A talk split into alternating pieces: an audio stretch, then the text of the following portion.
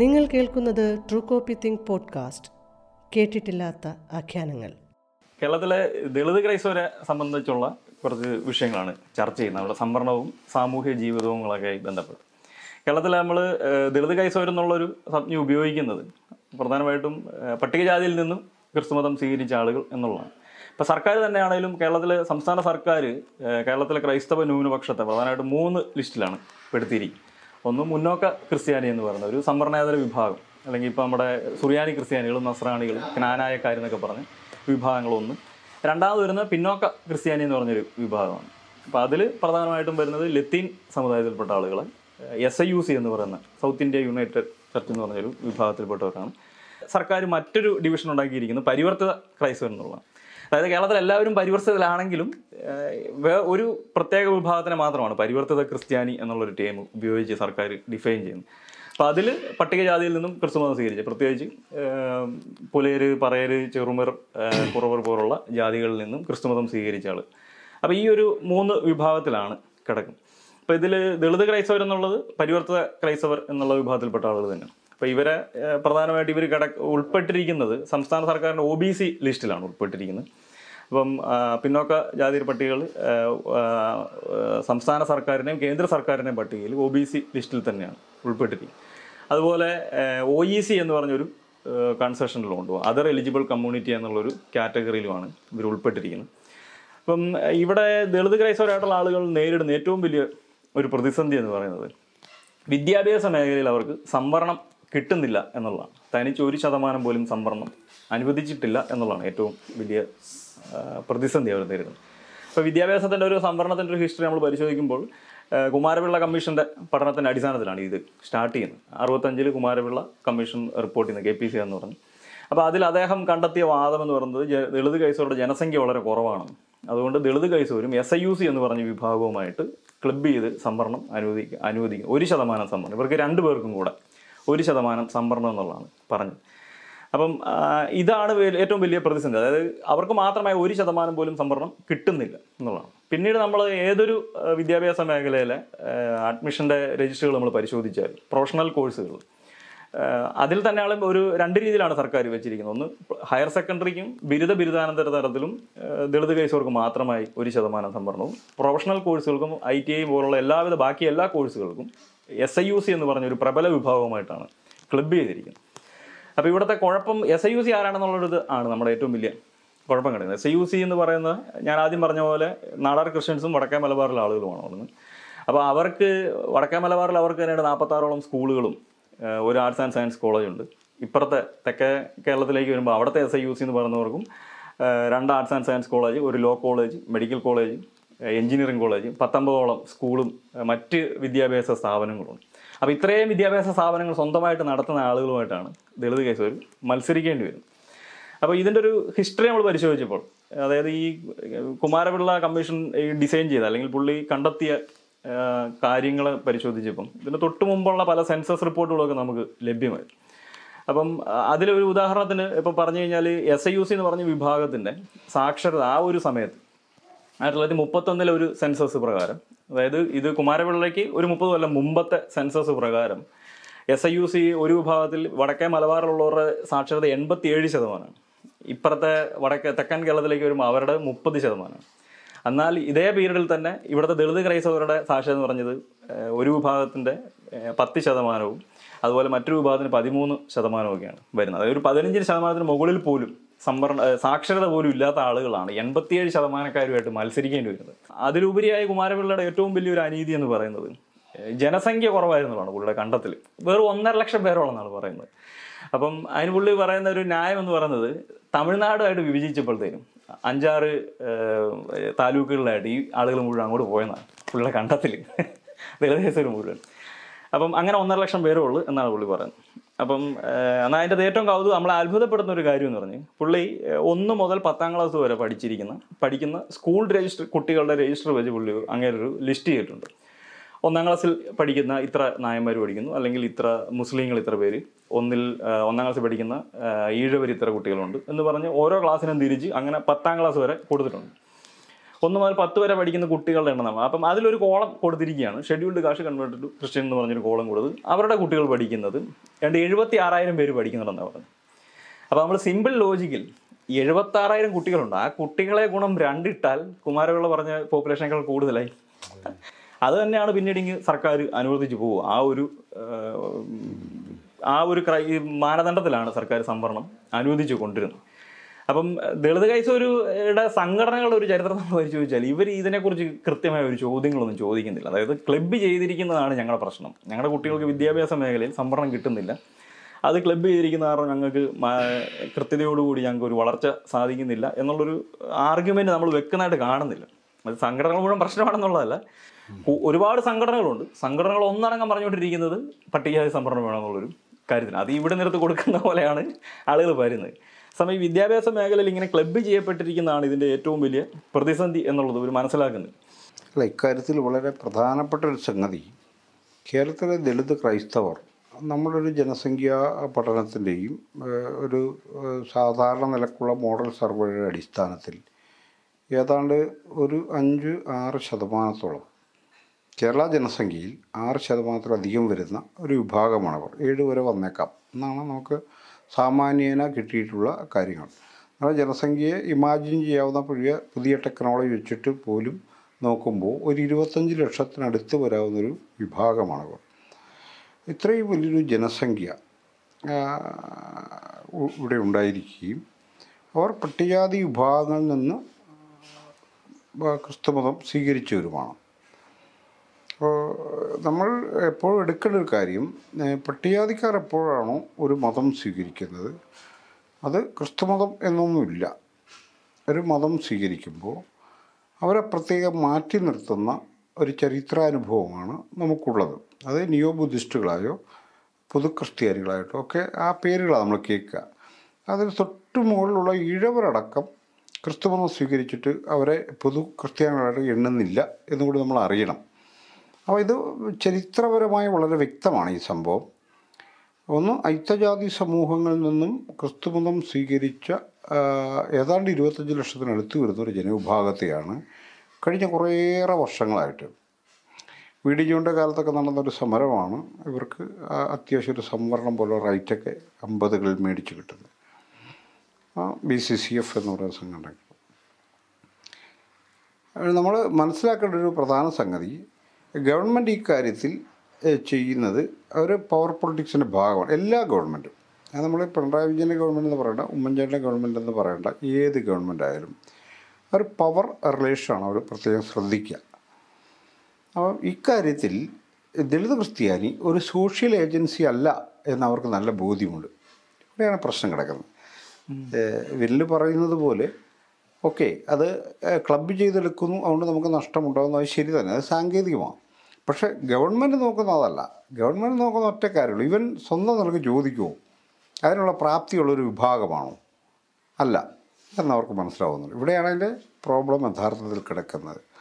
ഇപ്പോൾ യഥാർത്ഥത്തിൽ കേരളത്തിലെ ദളിത് ക്രൈസ്തവർ ഏഴ് ശതമാനത്തിനടുത്ത് വരുന്ന ജനസംഖ്യയുള്ള ദളിത് ക്രൈസ്തവരെ ഒരു പ്രത്യേക വിഭാഗമായി പരിഗണിച്ച് സംവരണം പട്ടികജാതിക്കാർക്ക് കിട്ടുന്നതിന് സമാനമായ കോൺസ്റ്റിറ്റ്യൂഷണൽ പദവി അർഹതയുള്ളൊരു വിഭാഗം വരും ആ അതാണ് അംഗീകരിക്കപ്പെടേണ്ടത്. അത് അംഗീകരിക്കപ്പെടാതിരിക്കുന്നതിന്റെ ഒരു കാരണം ഇവരൊരു സോഷ്യൽ ഏജൻസിയായിട്ട് ഈ കാര്യത്തിൽ ഇടപെടുന്നില്ല എന്നതാണ്. ഇപ്പോൾ ഡോക്ടർ ബി ആർ അംബേദ്കർ അദ്ദേഹം ഒരു മൂന്ന് ലേഖനങ്ങൾ ദളിത് ക്രൈസ്തവരെക്കുറിച്ച് എഴുതുന്നുണ്ട്. ഇതിനെക്കുറിച്ച് വലിയ വിമർശനമൊക്കെ ഇപ്പോൾ ഉണ്ട്. ഞാൻ പറയുന്നൊരു കാര്യം അദ്ദേഹം പറയുന്നൊരു കാര്യം നിങ്ങൾ ഗവൺമെന്റിനോട് സംസാരിക്കണം എന്നാണ് പറഞ്ഞത്.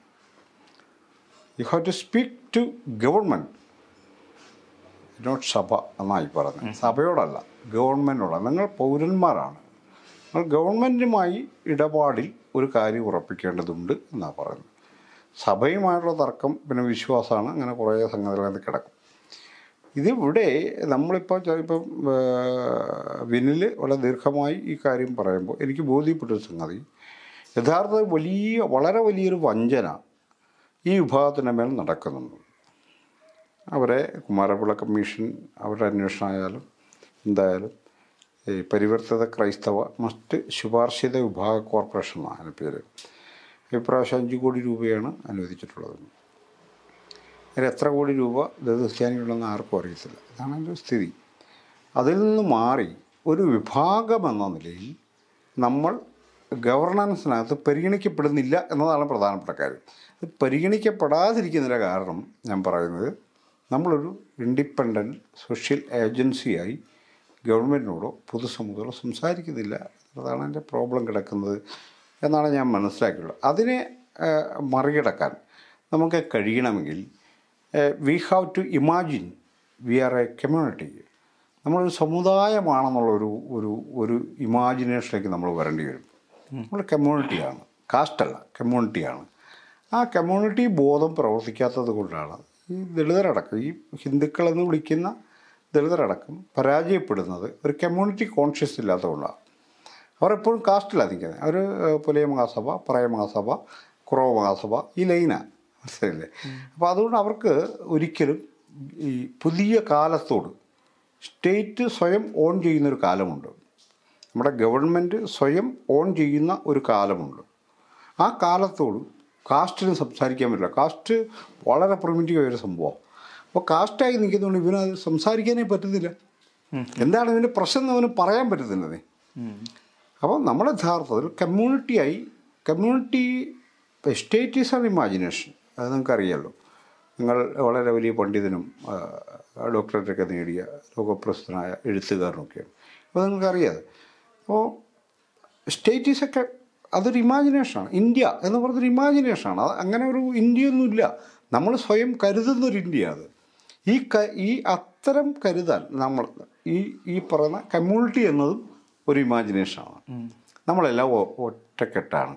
നമ്മളെല്ലാം രക്തബന്ധുക്കളാണ് നമുക്ക് സ്വയം തോന്നുന്ന ഒരു ബോധത്തെയാണ് കമ്മ്യൂണിറ്റി എന്ന് വിളിക്കുക. അതുകൊണ്ട് വേറെ കമ്മ്യൂണിറ്റി പുറത്തൊരു മെറ്റീരിയൽ എക്സിസ്റ്റൻസ് അല്ലത്. അപ്പോൾ അത് നമുക്കില്ല. നമുക്ക് മാത്രമാണ് അതില്ലാത്തത് ഇന്ത്യയ്ക്ക് കേരളത്തിന് നമ്മൾ പ്രത്യേക സൂക്ഷ്മത ശ്രദ്ധിച്ചോ? ദളിത് ക്രിസ്ത്യാനി ഹിന്ദു ദളിതർ എന്ന് വിളിക്കുന്നവർ നിയോ ബുദ്ധിസ്റ്റുകൾ ഇങ്ങനെ ഈ വിഭാഗം ഇവർക്കിടയിൽ കാസ്റ്റാണ് പ്രധാനമായും വർക്ക് ചെയ്യുക. ഒരിക്കലും കമ്മ്യൂണിറ്റി എന്നൊരു ബോധമല്ല. അതുകൊണ്ട് ആധുനിക ലോകത്തിന് ആവശ്യമായ ഒരു എക്യുപ്മെന്റും ഇല്ലാത്ത ഒരു വിഭാഗമായിട്ടാണ് നമ്മൾ ജീവിക്കുന്നത്. എന്ന് പറഞ്ഞാൽ ഒരു പ്രീമാരിറ്റൽ കോഴ്സ് നടത്തുന്ന ഒരു സ്ഥാപനം ഇല്ലാത്തൊരു സമുദായം നമ്മുടേത് ഈ പ്രീമാരിറ്റൽ കോഴ്സുകൾ എന്താണ് പ്രയോജനം എന്ന് വേണമെങ്കിൽ ഫെമിനിസ്റ്റുകൾ നമ്മളോട് ചോദിച്ചേക്കാം. തീർച്ചയായും അവരുടെ വിമർശനം നമ്മൾ സ്വീകരിക്കുകയും ചെയ്യണം. പക്ഷേ ഞാൻ പറയുന്നൊരു കാര്യം ബാക്കി എല്ലാവർക്കും ഉണ്ടല്ലോ. നമുക്ക് മാത്രം എന്തുകൊണ്ടാണ് ഇല്ലാത്തെന്നൊരു കാര്യമാണ് അത് പ്രശ്നം. ആ ഇല്ല അങ്ങനെ കാര്യമില്ല. കുട്ടികൾ പഠിക്കുന്നു. ആ കുട്ടികൾ അവിടെ പോയി പഠിക്കണം. അവർക്ക് റെക്കമെൻഡേഷൻ കൊടുക്കുന്ന ആരുണ്ട് കേരളത്തിൽ? ആരുമില്ല. എന്ന് പറഞ്ഞാൽ ആധുനിക ലോകത്തിന് ആവശ്യമുള്ള ഒരു എക്യുപ്മെന്റും ഇല്ലാത്ത ഒരു വിഭാഗമായിട്ട് തകർന്ന് നിൽക്കുന്ന ഒരു വിഭാഗമാണ് നമ്മൾ. നമ്മളിടെ പണക്കാരുണ്ട്. വലിയ ഡോക്ടേഴ്സുണ്ട്. എൻജിനീയർമാരുണ്ട് പൈസക്കാരുണ്ട്. വ്യവസായികളുണ്ട്. വ്യാപാരികൾ. ഇതൊക്കെ ശരിയാണ് പക്ഷേ നമുക്കിത് പറ്റുന്നില്ല. Why because we are caste നമ്മൾ കമ്മ്യൂണിറ്റിയായി പരിവർത്തനപ്പെടുന്നില്ല. നമ്മളൊരു കമ്മ്യൂണിറ്റിയാണ് തോന്നണം. ദളിത് ക്രിസ്ത്യാനിക്ക് ഒരു കമ്മ്യൂണിറ്റിയാണെന്ന് തോന്നണം. ആ കമ്മ്യൂണിറ്റി ബോധത്തിനകത്ത് ഇത് വർക്ക് ചെയ്തത് ഇത് നമുക്ക് പറ്റാത്തത് കൊണ്ടാണ് ഗവൺമെന്റ് നമ്മളെ നിരന്തരം നെഗേറ്റ് ചെയ്തുകൊണ്ടിരിക്കുന്നത്. അവന്റെ അവകാശവാദം നമ്മൾ പരിഗണിക്കേണ്ടത്. അവൻ ജാതിയാണെന്ന് അവർക്ക് നല്ല ഉറപ്പാണ് ജാതിക്കൊന്നും ചെയ്യാൻ പറ്റില്ലെന്ന് അവർക്കറിയാം. കെ പി എംസുകാർ പത്ത് ലക്ഷം പേരെ ഇറക്കിയാലും പേടിക്കേണ്ടതേ. പക്ഷേ കേരളത്തിലെ ദളിത് കമ്മ്യൂണിറ്റി ആയിരം പേരെ ഇറക്കിയാൽ ഗവൺമെന്റ് പേടിക്കും. ഒരു ഒരു ലോജിക്ക് എങ്ങനെ കിടക്കും? പറയ മഹാസഭ പതിനായിരം പേർ ഇറക്കിയാൽ അവർക്ക് പേടിക്കണം അങ്ങനെ പറയരാണല്ലോ കുഴപ്പമില്ലെന്ന്. പുലയരാണല്ലോ കുഴപ്പമില്ലെന്നാ. കുറവരാണല്ലോ കുഴപ്പമില്ലെന്നാ. പക്ഷേ ഒരു കമ്മ്യൂണിറ്റി ഇമാജിനേഷനിൽ ആയിരം പേർ ഇറങ്ങിയാൽ ഗവൺമെന്റ് നമ്മളുടെ വാദത്തെ സ്വീകരിക്കേണ്ടി വരും. അപ്പം ആ നിലക്കാണ് യഥാർത്ഥത്തിൽ ദളിത് ക്രൈസ്തവരെന്ന് പറയുന്ന വിഭാഗത്തിന് ന്യായമായും ലഭിക്കേണ്ട ഒരവകാശമാണ് റിസർവേഷൻ എന്ന് പറയുന്നത്. ഞാൻ പറയുന്നത് എസ് സി സ്റ്റാറ്റസ് എന്നുള്ള വാക്കാണ് ഉപയോഗിക്കുക. പട്ടികാതി സ്റ്റാറ്റസ് അവകാശപ്പെട്ടവരവർ കാരണം അവർ ദളിതരാണ്. ഏഹ് അപ്പോൾ ആ കമ്മ്യൂണിറ്റി ബോധമില്ലാത്തത് കൊണ്ട് പലപ്പോഴും ഈ ദളിത് സെക്ഷൻ അതർ സെക്ഷനായിട്ട് ഇവർ വലിയ യുദ്ധത്തിൽ ഏർപ്പെടുക. നമ്മളൊരു കാര്യം അറിയണം. സുറിയാനി ക്രിസ്ത്യാനികൾ പരസ്പരം കല്യാണം കഴിക്കാറുണ്ട്. ഏത് സഭയിലായാലും. അവർക്ക് പ്രശ്നമില്ല. Why because they imagine their community അത് അവർ ചിലപ്പോൾ മറ്റേ മാർത്തോമയാവാം കനാനായാവാം പാലാരൂപതയാവാം പാലാ രൂപതയാവാം വടക്കും ഭാഗം തെക്കും ഭാഗം എത്രാം കക്ഷിയാവും ഭാവകക്ഷി ഇതൊന്നും അവരെ അവരെ ബാധിക്കും. കല്യാണത്തിന് ഇതൊന്നും അവരെ ബാധിക്കില്ല. Why because they think they are community ഈ ബോധ്യം ദളിത് ക്രിസ്ത്യാനിക്ക് ഇല്ല എന്നുള്ളതാണ് അതിന്റെ ഒരു പ്രശ്നം. നമ്മുടെ കമ്മ്യൂണിറ്റിയാണ് തോന്നുന്നത്. നമ്മളൊരു വിഭാഗമാണ്. ആ പള്ളിയിലച്ഛൻ നമ്മളോട് പറയുന്ന പ്രാർത്ഥന ഞാൻ ഗൗരവമായി എടുക്കുമെന്നും. ബാക്കി കാര്യം എനിക്ക് തീരുമാനിക്കേണ്ടി വരുമെന്നും എനിക്ക് തോന്നുന്ന നിമിഷത്തിലാണ് ഈ പ്രശ്നത്തിന് എന്തെങ്കിലും പരിഹാരം ഉണ്ടാവുള്ളൂ തന്നെയാണ് ഞാൻ വിചാരിക്കുന്നത്. സാധ്യതയുണ്ട് കേട്ടോ. സാധ്യതയുള്ളൊരു കാര്യമാണ്. സാധ്യമായ ഒന്നും അല്ലാതെ. സാധ്യമാണത് എന്നാണ് ഞാൻ വിചാരിക്കുന്നത്. അതുപോലെ ഈ പള്ളിയുടെ ഒരു കാര്യം നമ്മൾ നോക്കുമ്പോഴേ ഈ എയ്ഡഡ് സ്ഥാപനങ്ങളുടെ ഒരു ലിസ്റ്റ് ഞങ്ങൾ കുറച്ച് ടീമുകളുണ്ട്. അപ്പോൾ അവർ ഞങ്ങളുടെ സുഹൃത്തുക്കളാണ് അപ്പോൾ അവരെല്ലാം ഇങ്ങനെ ആർ ടി ഒക്കെ വെച്ച് എടുക്കുകയൊക്കെ ഉണ്ട്. അപ്പോൾ അതിൽ നമ്മളെ അത്ഭുതപ്പെടുത്തി പോകുമായിരുന്നു അതായത് അതാണ് നമ്മളെ പരിപൂർണമായിട്ട് ഞെട്ടിച്ച് കളഞ്ഞത്. അതായത് നമ്മുടെ ഒരു ചിന്ത അനുസരിച്ച് ദളിത് കൈസവർക്കായാലും കുറച്ച് പേർക്കൊക്കെ ജോലി ഉണ്ടായിരിക്കും. എയ്ഡഡ് ക്രിസ്ത്യൻ മാനേജ്മെന്റ് കാര്യമാണ് പറഞ്ഞത് എയ്ഡഡ് സ്ഥാപനങ്ങളിൽ അപ്പോൾ അവിടെ കുറച്ച് പേരൊക്കെ ജോലിയുണ്ട്. പ്രത്യേകിച്ച് എൽ പി സ്കൂളിലൊക്കെ ആണെങ്കിലും കുറച്ച് ടീച്ചർമാരൊക്കെ നമുക്ക് പരിചയമുള്ള എന്നുള്ളൊരു ലോജിക്കിലാണ് നമ്മൾ ചിന്തിക്കുന്നത്. പക്ഷേ ലിസ്റ്റ് ആധികാരികമായിട്ട് കൈ കിട്ടുമ്പോഴാണ് നമ്മൾ ഞെട്ടുന്നത് ഒരു തരത്തിലും അവിടെ യാതൊരു പ്രാതിനിധ്യമില്ലെന്നുള്ളതാണ് അതായത് കേരളത്തിൽ ഏറ്റവും കൂടുതൽ ദളിത് കൈസവർ ജോലി ചെയ്യുന്നത് എയ്ഡ് കോളേജ് സ്ഥാപനങ്ങൾ എയ്ഡഡ് കോളേജുകളിൽ കോട്ടയം സി എം എസ് കോളേജിലാണ്. അതിൽ എൺപത്തിയഞ്ച് സ്റ്റാഫാണ് ടോട്ടൽ സ്റ്റാഫുള്ളൂ അതിൽ ഏഴ് പേരാണുള്ളത്. ആ ഏഴെന്ന സംഖ്യയാണ് ഏറ്റവും വലിയ സംഖ്യ. ഇപ്പം ശരി ശരി അതുപോലെ ബാക്കി എല്ലാ ഇപ്പം ഞങ്ങളൊരു മുപ്പത്തിയഞ്ച് കോളേജിന്റെ ലിസ്റ്റ് ചെയ്തു. ലിസ്റ്റ് ബാക്കി കിട്ടിക്കൊണ്ടിരിക്കുന്നുള്ളൂ. അപ്പോൾ അതിന്റെ അകത്ത് ആയിരത്തി അഞ്ഞൂറ്റി ഇരുപത് ടീച്ചർമാരാണ് പഠിപ്പിക്കുന്നത്. ആ ആയിരത്തി അഞ്ഞൂറ്റി ഇരുപത് പേരിൽ ദളിത് കൈസവരുടെ എണ്ണം വെറും അഞ്ച് പേര്. യോഗ്യത ഇല്ലാണ്ടൊന്നുമല്ല. അതേസമയം നമുക്ക് തന്നെ അറിയാവുന്ന ഒരു പത്തിരുപതോളം പേര് സർക്കാർ കോളേജുകൾ പഠിപ്പിക്കുന്നുണ്ട് മറ്റ് കോളേജുകളിൽ ഇപ്പോൾ സി എം എസ് കോളേജിൽ തന്നെ ഇന്റർവ്യൂ തന്നെ നമ്മൾ പരിശോധിച്ച് കഴിഞ്ഞാൽ C M S college interview ഒന്നും കിട്ടാത്ത രണ്ടോ മൂന്നോ പേര് കോട്ടയം ഗവൺമെന്റ് നാട്ടാൻ കോളേജ് പഠിപ്പിക്കുന്നു. ഇവർക്ക് യോഗ്യത ഇല്ലാണ്ടല്ലോ കൊടുക്കത്തില്ല എന്നുള്ള. എന്നാൽ അത് പോട്ടെ. നോൺ ടീച്ചിങ് സ്റ്റാഫ് എന്ന് പറഞ്ഞൊരു പൊസിഷൻ ഉണ്ട്. എട്ടാം ക്ലാസ് മാത്രമുള്ള അതിന് യോഗ്യത. അതിന്റെ നമ്മൾ ഈ മുപ്പത്തഞ്ച് കോളേജിന്റെ വെച്ച് നോക്കിയപ്പം എട്ടും പിന്നെ പ്രീ ഡിഗ്രിയും ക്ലർക്കൽ പോർഷൻ അങ്ങനത്തെ വരുന്നത്. അതെന്താന്ന് പറഞ്ഞാൽ ഡിഗ്രി പോലും അതിനൊരു യോഗ്യതയല്ല. പ്ലസ് ടു അല്ലെങ്കിൽ പ്രീ ഡിഗ്രിയോ എട്ടാം ക്ലാസ്സോ ഇതിനപ്പുറമുള്ള ഒരു പൊസിഷനും ഏക്കായാലും നോൺ ടീച്ചിങ് സ്റ്റാഫിന്റെ അത് വരുന്നില്ല. അപ്പം ഇത് നമ്മൾ നോക്കുമ്പോൾ ഈ മുപ്പത്തഞ്ച് ഗോൾ ചെയ്യുന്നത് വേണ്ട അഞ്ഞൂറ്റി ഇരുപത് പേരാണ് ടോട്ടൽ ജോലി ചെയ്യുന്നത്. അതിൽ ദിവസം ഒരെണ്ണം പതിനാറ് പേരാണ് ആകെപ്പാടുള്ളത്. അപ്പൊ അതിന്റെ അർത്ഥം ഇവർ എട്ട് പോലും ജയിച്ചിട്ടില്ല എന്നുള്ളതാണ് എട്ടാം ക്ലാസ് പോലും യോഗ്യത ഇല്ല ഈ ആർ ടി ഐ വെച്ച് പല കണക്കുകൾ ഇങ്ങനെ എടുക്കാൻ സാധിച്ചു ഈ കഴിഞ്ഞിടയ്ക്ക് ഒരു പത്ത് വർഷത്തെ ഉദാഹരണം പറയുമ്പോൾ പത്ത് വർഷത്തെ എം ബി ബി എസിന്റെ ലിസ്റ്റ് നമ്മൾ പരിശോധിക്കും അപ്പോൾ എം ബി ബി എസിന്റെ ലിസ്റ്റ് പരിശോധിക്കുമ്പോൾ അതിൽ ഇപ്പോൾ എം ബി ബി എസിന്റെ ഒരു ലിസ്റ്റിന്റെ അകത്ത് ഏതാണ്ട് ഇരുന്നൂറ്റി അമ്പതോ മുന്നൂറടുത്ത് സീറ്റ് വന്നതിന്റെ അകത്ത് ഏതാണ്ട് നൂറ്റി എൺപതോ ഇരുന്നൂറോളം സീറ്റുകൾ അതായത് ഒരു എൺപത് ശതമാനം സീറ്റുകളും ഈ എസ് ഐ യു സി എന്ന് പറഞ്ഞ വിഭാഗത്തിനാണ് കിട്ടിയത്. അതായത് വളരെ കൃത്യമായി പറഞ്ഞു കഴിഞ്ഞാൽ കസേരകളിയാണ് ഓണത്തിന്റെ കസേരകളുടെ ഇതിലാണ് ആദ്യം വന്നിരിക്കുന്നതാണ് പക്ഷേ ആ ഓട്ടത്തിൽ എപ്പോഴും എസ് ഐ യു സിക്കാർ തന്നെ വരുന്നുള്ളൂ. അപ്പോൾ നമ്മളെ ഏറ്റവും വലിയ ഞെട്ടിച്ച കണക്ക് ഈ പി ജി മെഡിക്കൽ അഡ്മിഷന്റെ ആയിരുന്നു. അതായത് രണ്ടായിരത്തി പതിനഞ്ച് മുതൽ പത്തൊമ്പത് വരെയാണ് നടന്നത്. സർക്കാർ നടത്തിയ സംവരണത്തിൽ പിന്നോക്ക ക്രിസ്ത്യൻ എന്നുള്ള സംവരണത്തിനകത്ത് അവർ കൊടുത്ത അമ്പത്തിയേഴ് സീറ്റാണ് റിസർവേഷൻ ചെയ്തത്. അമ്പത്തി ഏഴിനകത്ത് അമ്പത്തി അഞ്ച് സീറ്റും കിട്ടിയത് എസ് ഐ യു സി കിട്ടി. ദളിത് എസ് കിട്ടിയത് വെറും രണ്ട് സീറ്റാണ് അപ്പോൾ ഈ ഒരു കാരണത്താൽ പി എസ് സി വിളിച്ച റൊട്ട ഇത് വിളിക്കുമ്പോഴത്തേനും പിന്നെയും കോൾ ചെയ്യും. ഡോക്ടർമാരില്ലാഞ്ഞിട്ട്. രണ്ടാമത് വീണ്ടും വിളിക്കേണ്ട പല കേസുകളും വരുന്നുണ്ട്. ഇതെല്ലാ രീതിയിലും. ഇപ്പോൾ എഞ്ചിനീയറിംഗിന്റെ നോക്കിയാലും ഇതുപോലെ തന്നെ. നൂറ് സീറ്റ് ആണെങ്കിൽ അതിൽ എൺപത് സീറ്റും എസ് ഐ യു സി ഇരുപത് സീറ്റ് അതായത് ഇവിടെ ഒരു അര ശതമാനം അല്ലെങ്കിൽ ഒരു അമ്പത് അര ശതമാനം പോലും കിട്ടുന്നില്ല എന്നുള്ളതാണ് ഏറ്റവും വലിയ ഗുരുതരമായ കുഴപ്പം. അപ്പോൾ ഇതിനെ വേർപെടുത്തുക എന്നുള്ളതായിരുന്നു അടിസ്ഥാന ആവശ്യമായിട്ട് ഇന്ന്. അപ്പം ഇതിനെ സംബന്ധിച്ച് പല ചർച്ചകളൊക്കെ വന്നു. പക്ഷേ ഇത് വിജയകരമായ രീതിയിൽ നടക്കുന്നില്ല.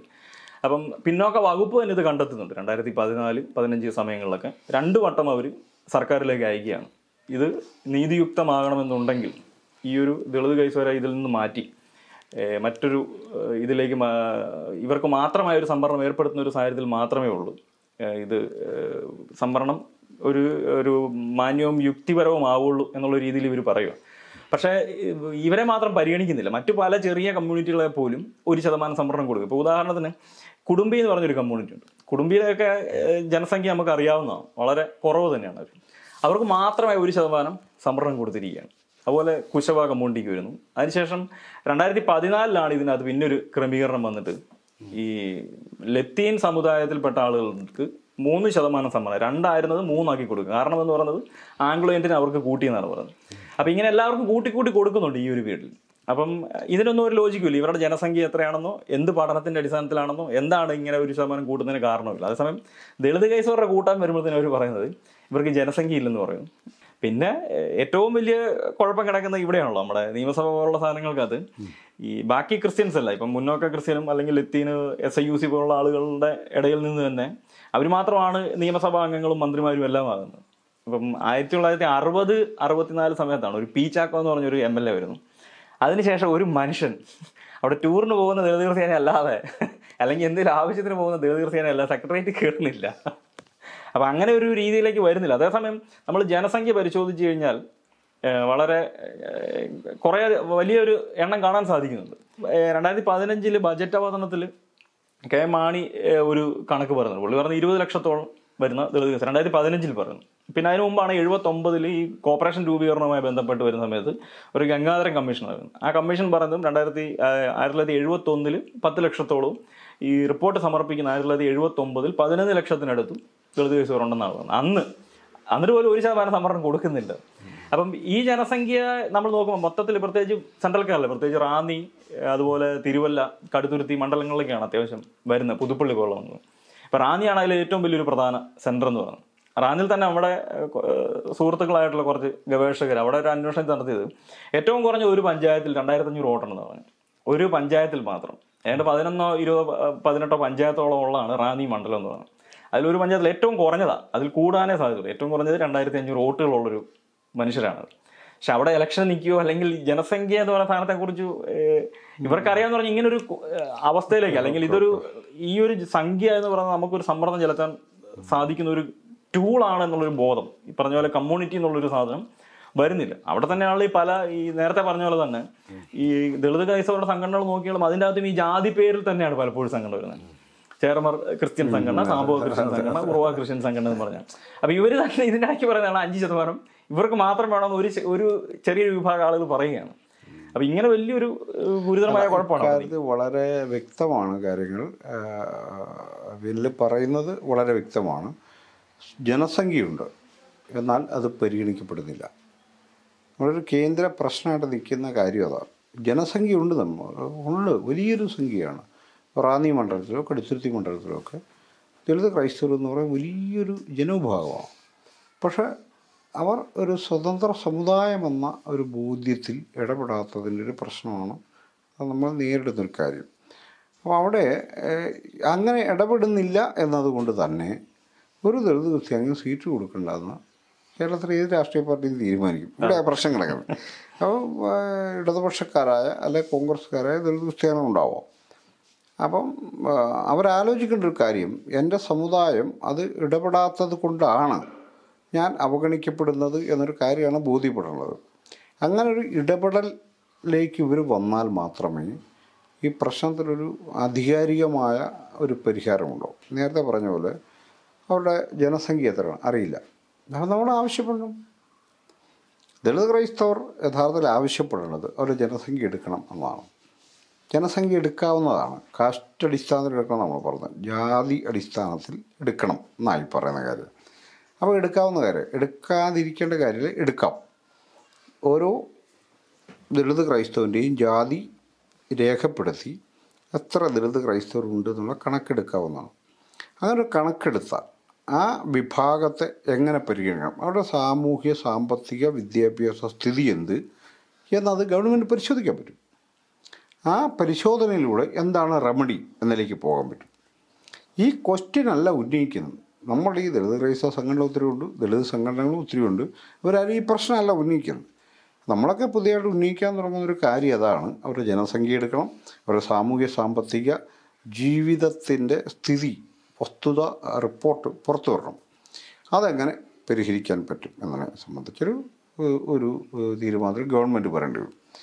ഇതിനകത്ത് ഞാൻ പറയുന്നത് ഈ ദളിത് ക്രൈസ്തവർ എന്ന് പറയുന്നൊരു വിഭാഗത്തെ എന്തുകൊണ്ടാണ് ഒരു ആധുനിക സ്റ്റേറ്റ് പരിഗണിക്കാതെ പോകുന്നത്? ആധുനിക നമ്മുടെ ഇന്ത്യ എന്ന് പറയുന്ന ആധുനിക സ്റ്റേറ്റ് ബാക്കി ഒത്തിരി വിഭാഗങ്ങളെ പരിഗണിക്കുന്നു കാശ്മീരികളെ പരിഗണിക്കുന്നുണ്ട്. നോർത്ത് ഈസ്റ്റ് മനുഷ്യരെ പരിഗണിക്കുന്നുണ്ട്. ആദിവാസികളെ പരിഗണിക്കുന്നുണ്ട്. സ്ത്രീകളെ പരിഗണിക്കുന്നുണ്ട്. ന്യൂനപക്ഷങ്ങളെ പരിഗണിക്കുന്നുണ്ട്. പട്ടികജാതിക്കാരെ പരിഗണിക്കുന്നുണ്ട്. ഇങ്ങനെ പല പരിഗണനകളുള്ള ഒരു ഒരു സ്റ്റേറ്റാണ് നമ്മുടേത്. എന്തുകൊണ്ടായിരിക്കാം ഈ ദളിത് ക്രൈസ്തവരെ പരിഗണിക്കാതിരിക്കുന്നത് ഈ ചോദ്യമാണ് നമ്മൾ യഥാർത്ഥം ഉന്നയിക്കണം. എന്തുകൊണ്ട്? വൈ അപ്പോൾ പ്രശ്നം എന്ന് ചോദിച്ചാൽ നമ്മൾ ഒരു ജനവിഭാഗം എന്ന നിലയിൽ സുറിയാനി ക്രിസ്ത്യാനികളുടെ കാലത്ത് ജീവിക്കുന്നവരല്ല എന്നതാണ് ദളിത് ക്രിസ്ത്യാനി മനസ്സിലാക്കേണ്ടത്. മറ്റൊരു കാലത്താണ് ജീവിക്കുന്നത്. ഇതാണ് പിന്നോക്കാവസ്ഥയുടെ ഒരു ഒരു കാര്യം. വേറെ കാലത്ത് കൂടി ജീവിക്കുന്നുണ്ടാണ് വേറെ സ്ഥലത്ത് ജീവിക്കുന്നുണ്ടല്ല. വേറെ കാലത്താണ് ജീവിക്കുന്നത് ഈ കാലബോധത്തെ മറികടന്ന് ആധുനിക മനുഷ്യരുമായി സംസാരിക്കാൻ നമുക്ക് സ്വയം പ്രാപ്തി ഉണ്ടാവണമെങ്കിൽ നമ്മൾ ഈ പറഞ്ഞ കമ്മ്യൂണിറ്റി എന്ന ഒരു സെൽഫ് ഇമാജിനേഷനിലേക്ക് വരേണ്ടി വരും. കാസ്റ്റ് ഇമാജിനേഷൻ കൊണ്ട് അത് പറ്റത്തില്ല. ഞാൻ വിചാരിക്കുന്ന ഒരു കാര്യം കെ പി എം എസ് എന്ന് പറയുന്ന സംഘടന കേരളത്തിലെ ഏറ്റവും എണ്ണക്കൂടുതലുള്ള ആ, പട്ടികജാതി വിഭാഗമാണ് പുലയർ. അതെത്ര തലകുത്തി നിന്നാലും അവരുടെ ഇമാജിനേഷൻ ഒരിക്കലും കടക്കില്ല മുന്നോട്ട് പോവില്ല. അത് ഒരു നിശ്ചല കാലമാണ്. ഒരു നിശ്ചല കാലം. അതുകൊണ്ടാണ് ഇവരെയൊക്കെ വളയ്ക്കാനും തിരിക്കാനും ഗവൺമെന്റിന്റെ മുന്നിൽ മുട്ടുമുടക്കാനൊക്കെ ഒരു പ്രാപ്തരാകുന്നത് ഒരു നിശ്ചല കാലമായതുകൊണ്ടാണ് ചലനാത്മകമല്ല ഒട്ടും അത്. അത് ജാതിയാണ് ബട്ട് നമ്മൾ ഒരു കമ്മ്യൂണിറ്റിയാണ് എന്നൊരു ബോധ്യം വന്നാൽ ഒരു പറയനെ സ്നേഹിക്കാൻ ഒരു കുറവനെ സ്നേഹിക്കാൻ ഒരു പുലയും പഠിച്ചാൽ ഒരു കുറവൻ ഒരു പുലയനെ സ്നേഹിക്കാൻ പഠിച്ചാൽ ഒരു പറയൻ ഒരു കുറവനെ സ്നേഹിക്കാൻ പഠിച്ചാൽ അതുണ്ടാക്കുന്ന ഇമാജിനേഷൻ ഉള്ളൂ വലിയ വലിയൊരു സംഭവമായിരിക്കും അത്. ഈ ഇമാജിനേഷനിലേക്ക് ദളിത് ക്രിസ് ക്രിസ്ത്യാനികൾ വരാത്തിടത്തോളം അവർക്ക് ഈ കാര്യത്തിനൊരു പരിഹാരം ഉണ്ടാക്കിയെടുക്കാൻ പറ്റുള്ളൂ. ഇത് നമ്മൾ വിചാരിക്കുന്നത് പോലെ കേവലമായ സാമുദായിക പ്രശ്നമല്ല. അതിനപ്പുറം ലോകവിജ്ഞാനവുമായി ബന്ധപ്പെട്ട ഡോക്ടർ അംബേദ്കറൊക്കെ മുന്നോട്ട് വെച്ച വലിയ വൈജ്ഞാനിക ധാരയുമായി ബന്ധപ്പെട്ടൊരു പ്രശ്നമാണത്. നമ്മളൊരു പുതിയ കാലത്ത് ജീവിക്കാൻ പഠിക്കണമേ. നമ്മൾ ഒരു സ്പേസ് ഇപ്പം നമ്മളിപ്പോൾ ഇരിക്കുന്നത് മെഡിക്കൽ കോട്ടയം മെഡിക്കൽ കോളേജ് എന്ന് പറഞ്ഞ സ്ഥലത്ത്. ഇവിടെ നിന്ന് നമ്മൾ എറണാകുളത്തേക്ക് മാറുകയാണെങ്കിൽ നമ്മുടെ കാലബോധം തന്നെ മാറി മറിയുമെന്നാണ് ഞാൻ പറയുന്നത് നമ്മൾ വേറൊരു മനുഷ്യനായിട്ടാണ് അവിടെ പെരുമാറാൻ പറ്റത്തുള്ളൂ. അവിടെ ഇവിടുത്തെ പണി നടക്കില്ല. ഏഹ് അല്ലെ ചങ്ങനാശ്ശേരിയിൽ വീട്ടിലിരിക്കുമ്പോൾ ചെയ്യുന്ന പണി ഇവിടെ നടക്കില്ല. ഇവിടുത്തെ കാര്യം നമ്മൾ പാരീസിൽ പോയ നടക്കില്ല. പുതിയൊരു കാലബോധത്തിലേക്ക് കൂടിയാണ് നമ്മൾ സഞ്ചരിക്കുന്നത്. ആ നിലയ്ക്ക് ഈ കമ്മ്യൂണിറ്റി കോൺഷ്യസ്നസ്സിലേക്ക് ഈ വിഭാഗത്തെ എത്തിക്കുക എന്നതാണ് പ്രധാനപ്പെട്ട കാര്യം. അങ്ങനെ എത്തിയാലുള്ളൊരു ഗുണം ഇപ്പം ബിബ്ലിക്കൽ ആയിട്ടുള്ള ഇന്റർപ്രിട്ടേഷനിൽ ഞാൻ തർക്കം ഉന്നയിക്കുന്നില്ല. ഓക്കെ അത് എന്തും ആവട്ടെ. അത് സുറിയാൻ ക്രിസ്ത്യാനിയുടെ വേഷമാവട്ടെ ദളിത് ക്രിസ്ത്യാനിയുടെ വേഷമാവട്ടെ അത് അവരുടെ കാര്യമാണ്. ഓക്കെ അത്തരം കാര്യങ്ങളിൽ പള്ളിയിലെ അച്ഛൻ പറയുന്നതോ അല്ലെ പള്ളിയിലെ സാറ് പറയുന്നതോ ഒക്കെ നമ്മൾ സമ്മതിച്ചേക്കാം. ബാക്കി കാര്യം തീരുമാനിക്കാൻ എനിക്ക് അവകാശമുണ്ടല്ലോ? ഇതെന്തുകൊണ്ട് ദളിത് ക്രിസ്ത്യാനിക്ക് പറയാൻ പറ്റുന്നില്ല എന്ന് ചോദിച്ചാൽ അവർക്ക് ഒരു കമ്മ്യൂണിറ്റി കോൺഷ്യസ്നസിലേക്ക് വരാൻ പറ്റും. സുറിയാനി ക്രിസ്ത്യാനി അത് ചെയ്തിട്ടുണ്ട്. സുറിയാനി ക്രിസ്ത്യാനിക്ക് അതറിയാം. ഇത് ഈ പള്ളിയും പള്ളിമയുടെ പള്ളിയിൽ അച്ഛൻ തന്നെ വലിയ ആളെന്നുള്ള കാര്യം സുറിയാനി ക്രിസ്ത്യാനി ദൈവമല്ല ക്രിസ്തു അല്ല പള്ളിയിൽ അച്ഛനും മെത്രാനുമാണ് ആളെന്നുള്ള കാര്യം അവർക്ക് നല്ല ബോധ്യമുണ്ട്. ഏ? നമ്മൾ വിചാരിക്കുന്നത് ക്രിസ്തു ആണെന്നാണ് വിചാരിക്കുന്നത് ആ വിശ്വാസത്തെ മുറുകെ പിടിക്കുക. വീണ്ടും വീണ്ടും വിശ്വാസത്തിലേക്ക് പിന്നെയും എടുത്തുകൊണ്ടിരിക്കുക.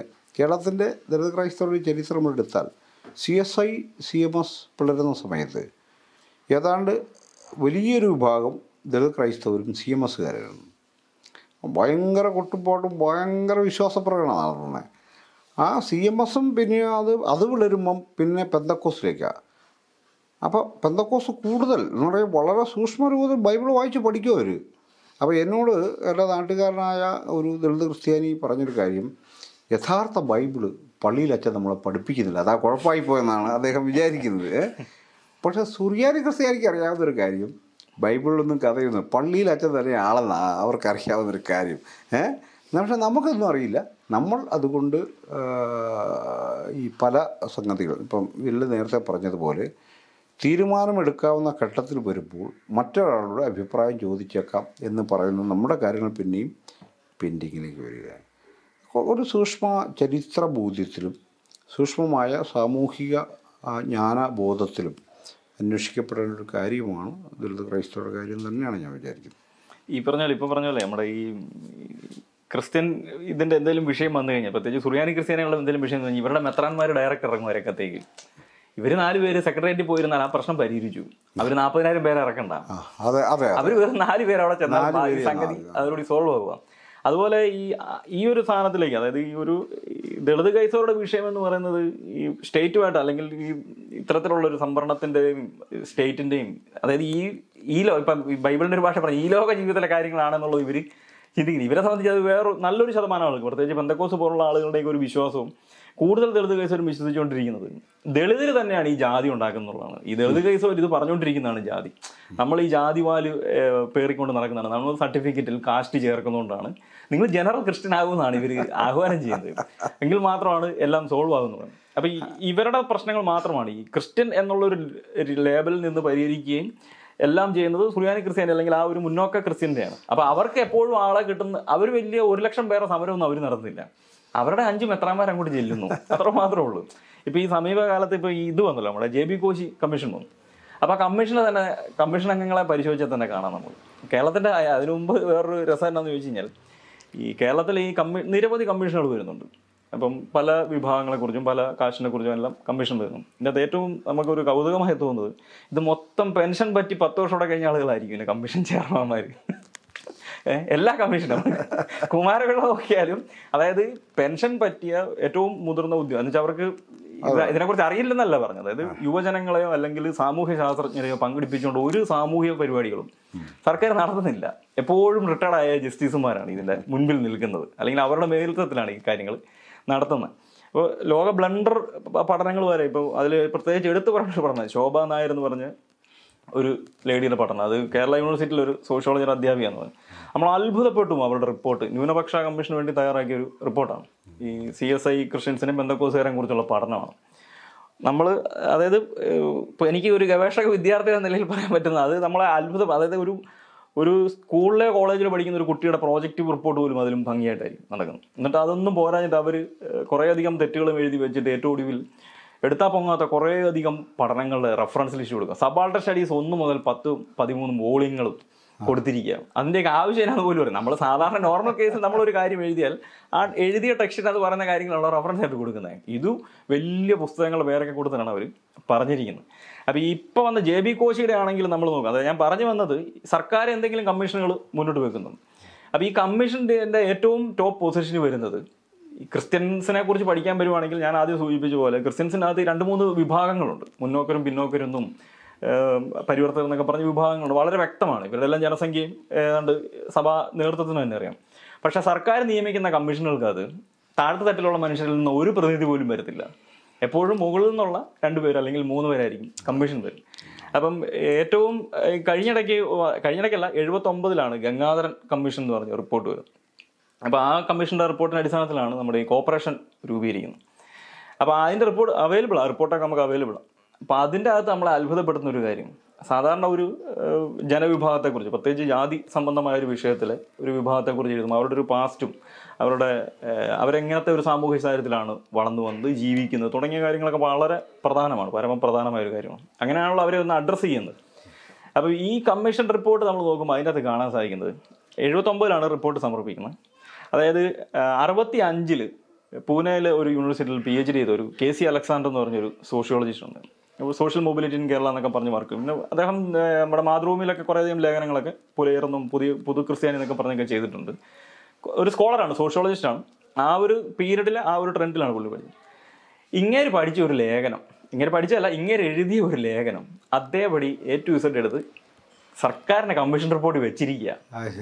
അത് ഏറ്റവും രസം എന്താണെന്ന് വെച്ച് കഴിഞ്ഞാൽ പുള്ളി കേരളത്തിലെ പുതുക്രിസ്ത്യാനി എന്ന് പറഞ്ഞ് പഠിച്ചത് പി ആർ ഡി എസുകാരെയും അവിടെയുള്ള വേറൊരു ഗ്രൂപ്പിനെ ആ, പി ആർ ഡിസിന്റെ വേറൊരു അവസ്ഥ നിൽക്കുന്ന ഒരു വിഭാഗമാണ്.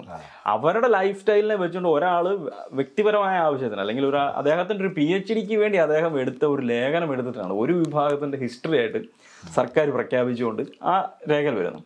അപ്പം അതേ സമയത്ത് തന്നെ നടക്കുന്നതാണ് കേരളത്തിലെ ഏറ്റവും വലിയൊരു പ്രത്യേകിച്ച് ക്രിസ്ത്യൻ കമ്മ്യൂണിറ്റിയുടെ ഇടയിൽ നടന്ന വലിയൊരു വിവാദമായതുമായിട്ടുള്ളൊരു വിവാദമായതുമായിട്ടുള്ള ഒരു പഠനമായിരുന്നു. ഒരു നൈനാൻ ഘോഷയുടെ ഒരു പഠനം കാസ്റ്റിൻ ചർച്ച് എന്നും പറഞ്ഞുകൊണ്ട് കേരളത്തിലെ ജാതി എങ്ങനെയാണ് പ്രവർത്തിക്കുന്നത്? ക്രിസ്ത്യൻ സഭയ്ക്കുള്ളിൽ എന്ന് പറഞ്ഞ് വളരെ വിശദമായ ഒരു പഠനമായിരുന്നു.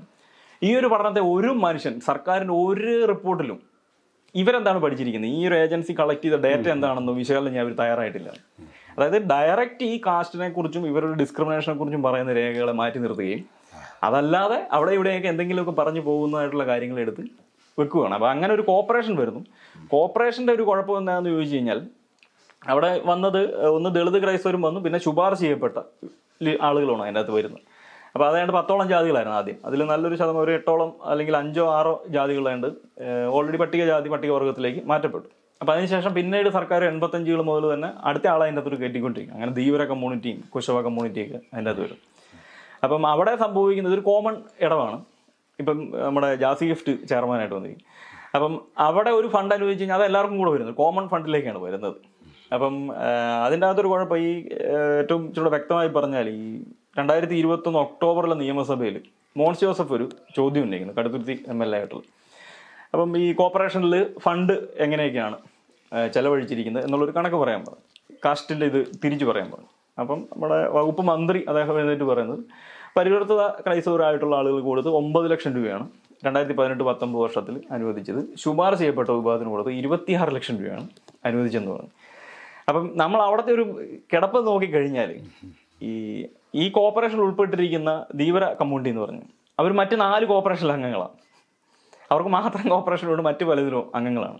അതേപോലെ തന്നെ കുശവ കമ്മ്യൂണിറ്റി അവർക്ക് സ്പെഷ്യൽ ഒരു ബോർഡ് തന്നെയുണ്ട് അവർക്ക് മാത്രം. അപ്പം ഇങ്ങനെ മറ്റ് സർക്കാരിന്റെ പല ഏജൻസികളിലും അല്ലെങ്കിൽ മറ്റ് സർക്കാരിന്റെ സ്വാധീനമുള്ളതായിട്ടുള്ള ആളുകളാണ് അവിടെ വരുന്നത്.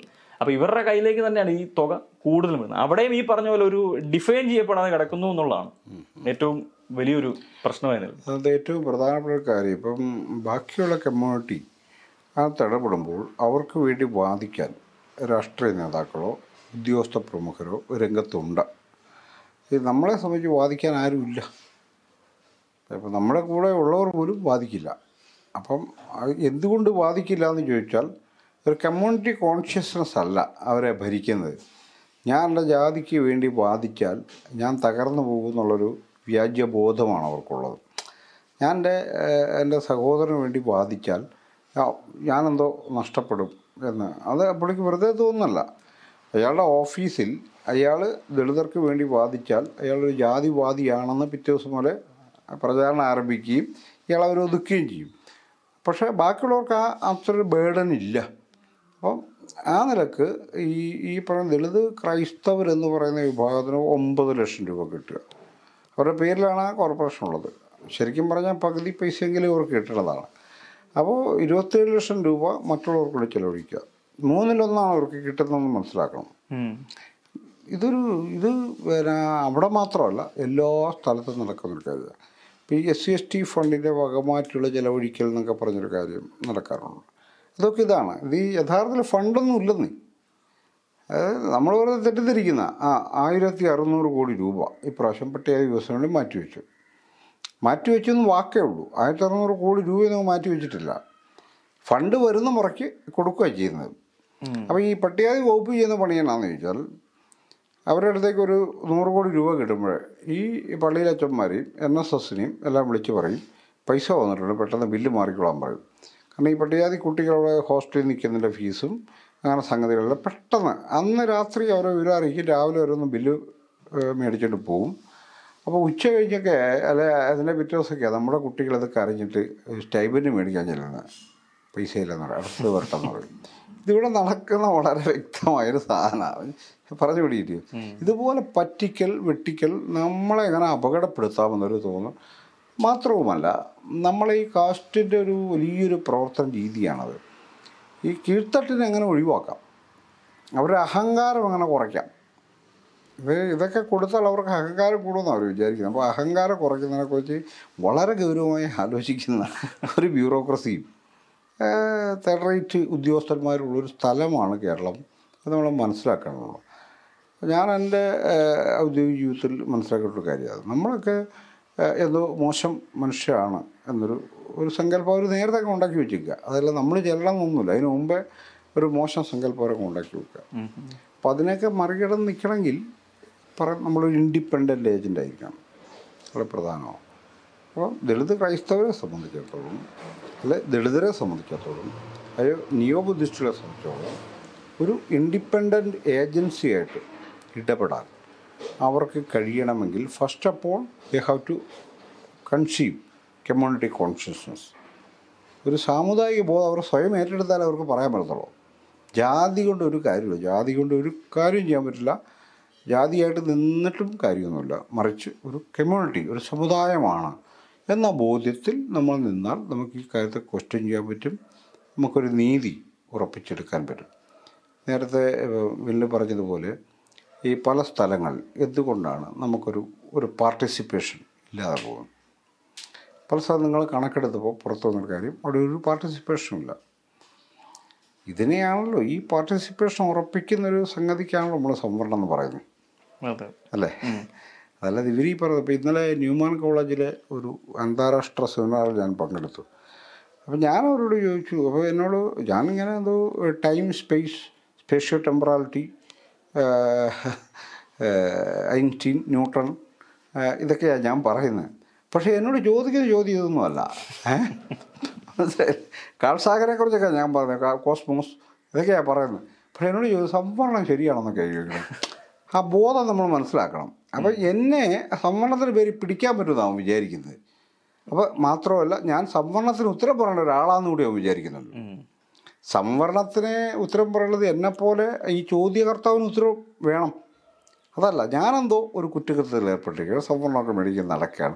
അപ്പോൾ കാൾസാഗന്റെ കാര്യമൊക്കെ പറഞ്ഞ് ഇവരതൊന്നും എടുക്കുന്നില്ല. അവർ സംവരണത്തിലേക്ക് പെട്ടെന്ന് ചാടി വീഴും. ഞാൻ പറഞ്ഞത് അതാ. അതായത് നമ്മളെ അപകടപ്പെടുത്തുക എന്നത് ഇവർ അപ്പം ഞാൻ അവരോട് ഒറ്റ ചോദ്യം ചോദിക്കും. ന്യൂമാൻ കോളേജിൽ എത്ര ദളിതർ അധ്യാപകരോട് ഇപ്പോൾ പറയണമെന്ന് പറഞ്ഞു. എന്നിട്ടേ ഞാൻ സംവരണത്തെക്കുറിച്ച് പറയുള്ളൂ കേട്ടോ.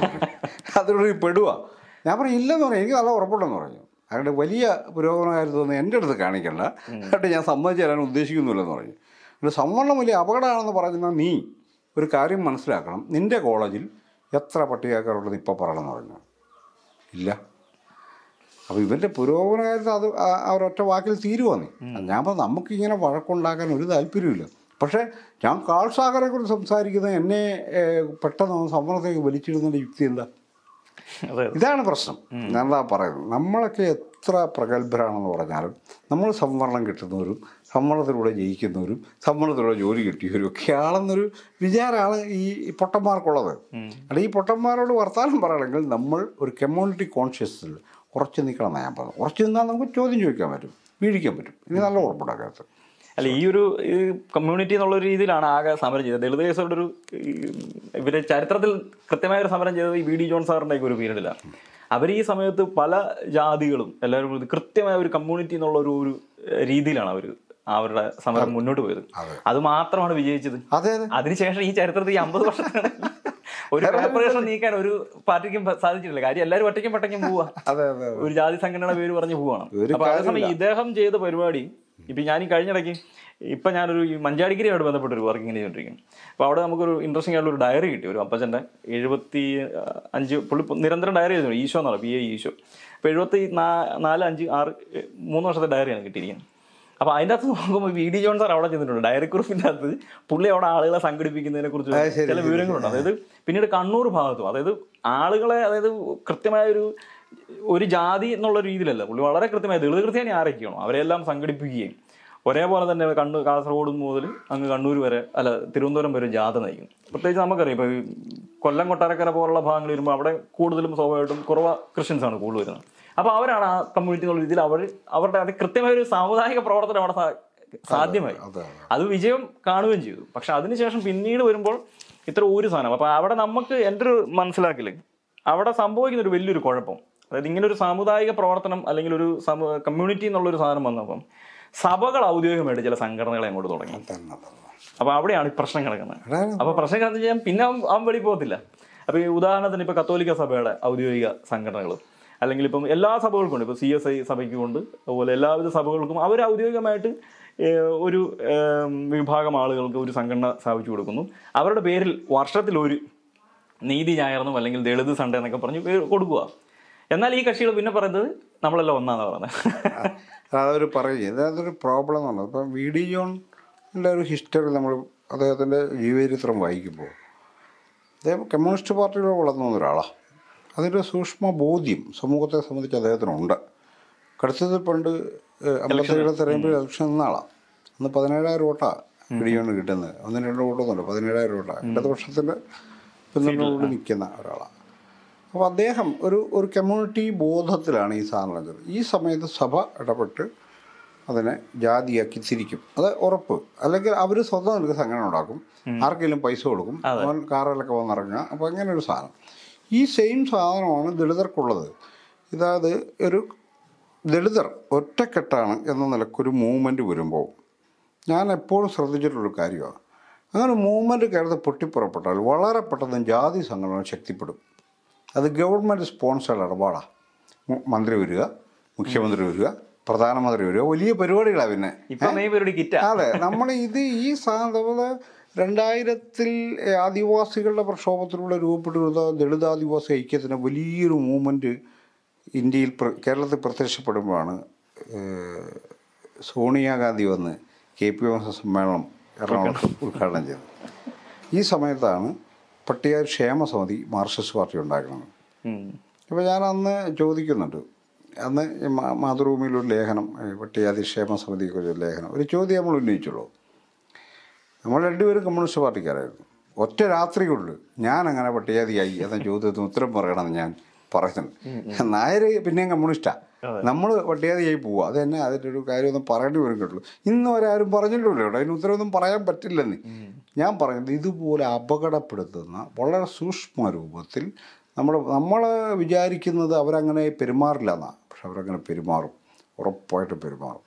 തീർത്തതരെ എനിക്ക് ഞാനിപ്പോൾ വിചാരിക്കുന്നത് കോട്ടയത്ത് ഇപ്പം ജാതി സംഘടനകളുടെ സംസ്ഥാന സമ്മേളനത്തിന്റെ കേന്ദ്രമായി മാറിയിട്ടുണ്ട്. ഞാൻ വിചാരിക്കുന്നത് ദളിത് സമുദായ മുന്നണിയുടെ സംസ്ഥാന സമ്മേളനം നടന്നത് മെസ്സേജ് മെസ്സേജായിരുന്നു അപ്പോൾ തീർക്കുക കെ പി എം എസ് ആയി പിന്നെ സി എസ് ഡി എസ് അങ്ങനെ കാര്യങ്ങൾ പിന്നെ വരിക.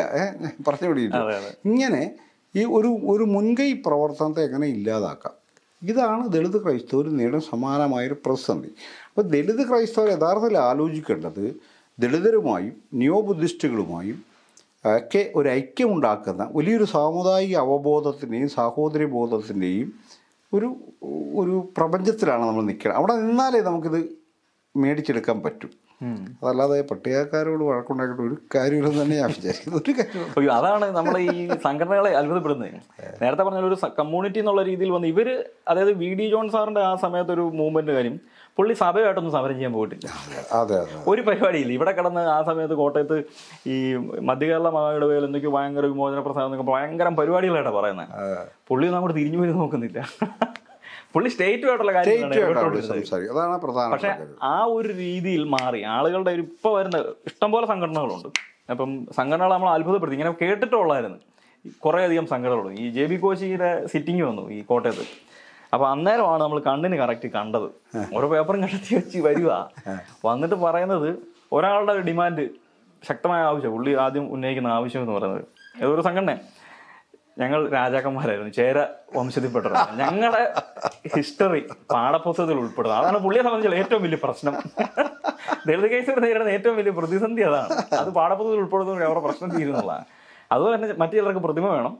ഇത്തരം കാര്യങ്ങളാണ്. അതായത് എന്താണ് പറയേണ്ടത്? എന്നുള്ളത് പോലും അറിയത്തില്ല. അതായത് ഈ സ്റ്റേറ്റുമായിട്ട് ബന്ധപ്പെട്ട് എന്ത് നമ്മൾ ചോദിക്കണമെന്നും സംഭരണ സിസ്റ്റം എങ്ങനെയാണ് പ്രവർത്തിക്കുന്നത് നമ്മുടെ കുട്ടികൾ ഏത് മേഖല വഴിയാണ് പിന്തള്ളപ്പെട്ട് പോകുന്നത് അല്ലെങ്കിൽ എങ്ങനെയാണ് സാമൂഹ്യക്ഷേമം മെച്ചപ്പെടുത്താൻ സാധിക്കും തുടങ്ങിയ കാര്യങ്ങളൊന്നും സംസാരിക്കുന്നില്ല. സ്വയം സഭ ചെയ്യുന്നൊരു സാധനം ഇതാണ് ഏറ്റവും പ്രധാനപ്പെട്ട പോയിന്റ്. നമ്മൾ എന്താണ് സ്റ്റേറ്റിനോട് സംസാരിക്കേണ്ടത്? എന്താണ് പൊതുസമൂഹത്തോട് പറയേണ്ടത്? എന്ന ബോധ്യം ഇല്ലാത്തവർ നമ്മുടെ നേതാക്കളായിരിക്കുന്നു എന്നുള്ളതാണ് നമ്മൾ നേരിടുന്ന ഏറ്റവും വലിയ പ്രതിസന്ധി. ഇതിനകത്ത് ഇന്ത്യയുടെ ചരിത്രത്തിനകത്ത് ഡോക്ടർ ബി ആർ അംബേദ്കറാണ് ഏത് ടൈമിൽ എപ്പോൾ എന്ത് പറയണമെന്ന് വ്യക്തമായ ബോധ്യമുണ്ടായിരിക്കുകയും ഇടപെടുകയും ചെയ്തത്. പല തെറ്റുകളും പറഞ്ഞിട്ടുണ്ട് അംബേദ്കർ. എനിക്ക് സംശയമൊന്നുമില്ല. അംബേദ്കർ പറഞ്ഞ മുഴുവൻ നൂറ് ശതമാനം ശരിയാണെന്നുള്ള യാതൊരു വിചാരവും എനിക്കില്ല. പല തെറ്റുകളും അദ്ദേഹത്തിന് പറയേണ്ടി വന്നിട്ടുണ്ടാവാം.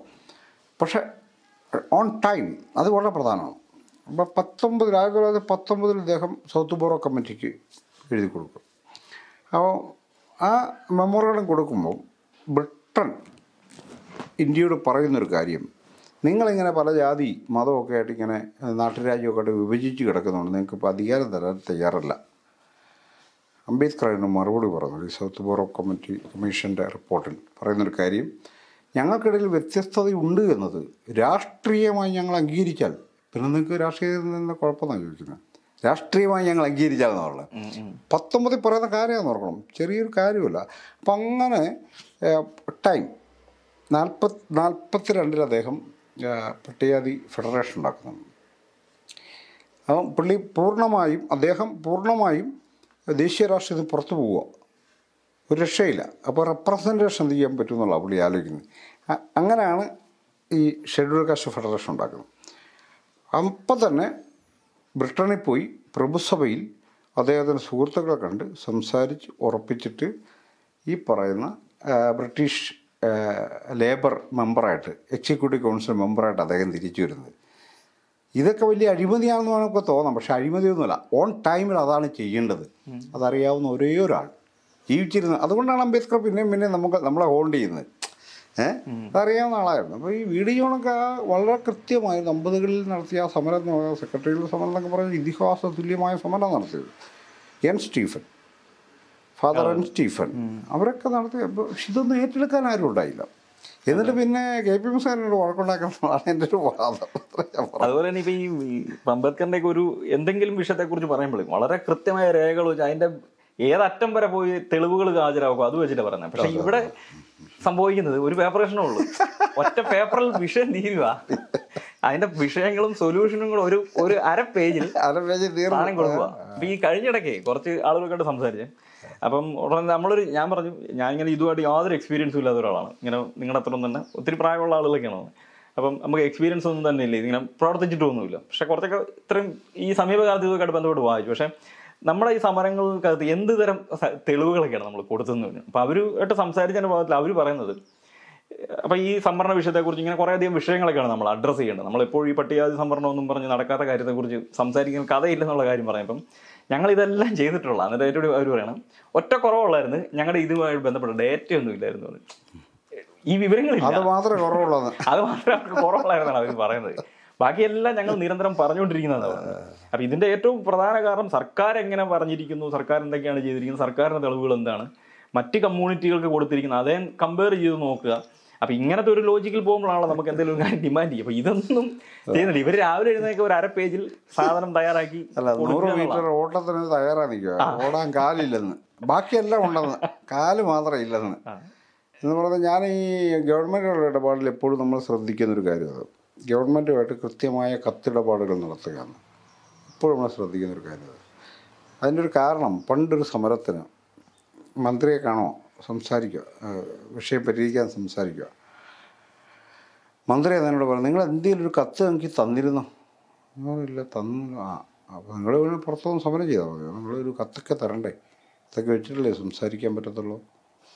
ഞാൻ ഇവിടെ ഒരു ഔദ്യോഗികമായൊരു സ്ഥാനത്തിരിക്കുന്ന ആളല്ലേ? എന്നോട് മുഖ്യമന്ത്രി ചോദിച്ചാൽ ഞാൻ പറയേണ്ടത് ഇന്നെ ഒരു റിക്വസ്റ്റ് കിട്ടി അതിനു വേണ്ടി അവരെ വിളിച്ചു സംസാരിച്ചു എന്നൊക്കെ പറയാം. അപ്പോൾ എനിക്ക് നിങ്ങളോടൊരു താല്പര്യമുള്ളതുകൊണ്ട് പറയുകയാണ് നമ്മൾ ഈ സമരമൊക്കെ ചെയ്യുന്നതിന് മുമ്പ് ആദ്യമേ ഗവൺമെന്റ് ഇന്റിമേറ്റ് അവർ പരിഗണിക്കുന്നുണ്ടല്ലോ എന്നുള്ള വിട്ടേക്ക് പക്ഷേ ഇന്റിമേറ്റ് ചെയ്യണം. അതാണ് അതിന്റെ ശരിയായ രീതിയെന്ന് ഒരു മന്ത്രി നേരിട്ട് പറഞ്ഞ അനുഭവമുള്ള ഒരാളാണ്. അത് നമുക്ക് സമരം ചെയ്യാൻ താല്പര്യമുള്ളത്. ഒരു കത്ത് എഴുതി കൊടുക്കാൻ പോലും നമ്മൾ അതിന് സമയം നമുക്ക് നമ്മൾ കളയുന്നില്ല. ഒരു പ്രശ്നമുണ്ട് ഗവൺമെന്റുമായിട്ട് എന്ത് ഇടപാടാണ് നടത്തേണ്ടത്? അതിനൊരു പ്രൊസീജിയറുണ്ട്. അത് നമുക്കും ബാധക. നമ്മൾ കത്ത് കൊടുക്കുക. നമ്മുടെ ആവശ്യം അവരോട് പറയുക. അത് എഴുതി തന്നെ കൊടുക്കുക. അവർക്ക് കിട്ടിയെന്ന് ഉറപ്പ് വരുത്തുക. ഇതൊക്കെ നമ്മുടെ കൂടെ ഒരു ജോലിയല്ലേ? നമുക്ക് അങ്ങനെ ഒരു പണിയൊന്നുമില്ല. എന്താ ഈ പറഞ്ഞ ഇപ്പോൾ ഇടയ്ക്ക് കോട്ടയത്ത് ഞങ്ങൾ സമരം ചെയ്യുന്നൊരു ഘട്ടത്തിൽ ഞങ്ങൾ പോസ്റ്റർ ഒട്ടിക്കുക പോസ്റ്റർ ഒട്ടിയപ്പം വേറെ കക്ഷി അവിടെ നിന്ന് വരിക പുള്ളി ചായക്കട നടത്തുന്ന ആളാണ് പുള്ളി എന്ന് പറയും നിങ്ങളിത് പോസ്റ്റർ നിങ്ങൾ അവനെ കൊന്നാൽ പോരുന്നു? എന്നാ ചോദിച്ചത്. ഞാൻ ചോദിച്ചു ആര്? ഗവൺമെന്റിനെ കൊല്ലാൻ ഗവൺമെന്റിനെ കൊല്ലാനാണ് പുള്ളി പറയുന്നത്? ഏഹ് ഗവൺമെന്റിനെ കൊല്ലണമെന്നാണ് പറയുന്നത്. ഇത്രയും ബോധമുള്ള മനുഷ്യരൊക്കെയാണ് നമ്മുടെ സമുദായ നേതാക്കളായി പലപ്പോഴും പറയുന്നത്. പുള്ളി ഞാൻ കുറച്ചൊരു ഉത്തരവാദിത്ത ബോധത്തോടു കൂടി വിനിൽ നേരത്തെ പറഞ്ഞാൽ വിശദമായി കാര്യങ്ങൾ പഠിച്ചു ഉറപ്പിച്ച് അതിന്റെ ഡാറ്റ ഒക്കെ വെച്ച് ഗവൺമെന്റുമായിട്ട് കത്തിടപാടുകൾ നടത്തി ഒരു കമ്മ്യൂണിറ്റി കോൺഷ്യസ്നെസ്സിൽ ഇൻഡിപെൻഡന്റ് ഏജൻസി ആണെന്നുള്ള കൃത്യബോധ്യത്തിൽ നമുക്ക് ഇടപെടാൻ പറ്റിയാൽ തീർച്ചയായും ഇക്കാര്യത്തിൽ പരിഹാരം ഉണ്ടാക്കാൻ പറ്റും. അത് പരിഹാരം ഉണ്ടാകേണ്ടതുണ്ട് കേട്ടോ. അടിയന്തര പരിഹാരം തേടേണ്ട ഒരു കാര്യമാണ് ദളിത് ക്വസ്റ്റ്യൻ അക്കത്ത് ഒരു തർക്കവുമുണ്ട് ആ നിലയ്ക്ക് ഞാൻ പറഞ്ഞ ദളിത് സമുദായം തന്നെ ആ നിലയ്ക്ക് ഒരു സംഭവം ഏറ്റെടുത്തിട്ടുണ്ട്. അങ്ങനെ തന്നെ അത് മുന്നോട്ട് കൊണ്ടുപോകും ജാസി ഗിഫ്റ്റായിട്ട് സംസാരിക്കാൻ തീരുമാനിച്ചിട്ടുണ്ട്. ദളിത് ക്രൈസ്തവ നേതാക്കളെ വിളിച്ചു കൂട്ടി ആ, അവരുടെ ഒരു സംഘത്തെ അവിടെ എത്തിക്കാനും. അവരുടെ അവരുടെ താല്പര്യം എന്താണ്? എന്നാൽ അവരോട് ജാസ് ഗിഫ്റ്റായിട്ട് സംസാരിക്കാമല്ലോ. നമ്മുടെ ഇതിന്റെ ചെയർമാനില്ലേ? അവരുടെ സം- നമ്മുടെ താല്പര്യം ഇതാണ്. ഓക്കെ. നിങ്ങളിപ്പോൾ രണ്ടര കോടി രൂപയുണ്ടെങ്കിൽ ഞങ്ങളുടെ കുട്ടികളെ പത്ത് പേര് നിങ്ങൾ വിദേശത്ത് പഠിപ്പിക്കാതെ വേറെ ഒന്നും ഞങ്ങൾക്ക് ഞങ്ങൾക്ക് ആ ഈ പറഞ്ഞ റോഡോ തോടോ ഒന്നും വേണ്ട. നിങ്ങൾ ഒരു പത്ത് പിള്ളേരെ ഏഹ് അമേരിക്കയിലോട്ട് പഠിപ്പിച്ചാൽ മതി നീ പത്ത് കൊല്ലാകുമ്പോൾ നൂറ് പേരാവുമല്ലോ. അപ്പം നൂറ് പേരായി കഴിഞ്ഞാൽ പിന്നെ എന്താ അവർ തന്നെ ആയിരം പേരാക്കിക്കോളും അത് ഞങ്ങൾ എങ്ങനെയെങ്കിലും രക്ഷപ്പെടട്ടെ എന്ന് പറയുന്ന ഒരു വലിയൊരു ബിഗ് ഇമാജിനേഷനിലേക്ക് നമ്മുടെ കമ്മ്യൂണിറ്റിയെ നമുക്ക് കൊണ്ടു നടക്കാൻ പറ്റും. നിങ്ങൾ കേൾക്കുന്നത് ട്രൂ കോപ്പി തിങ്ക് പോഡ്കാസ്റ്റ് കേട്ടിട്ടില്ലാത്ത ആഖ്യാനങ്ങൾ.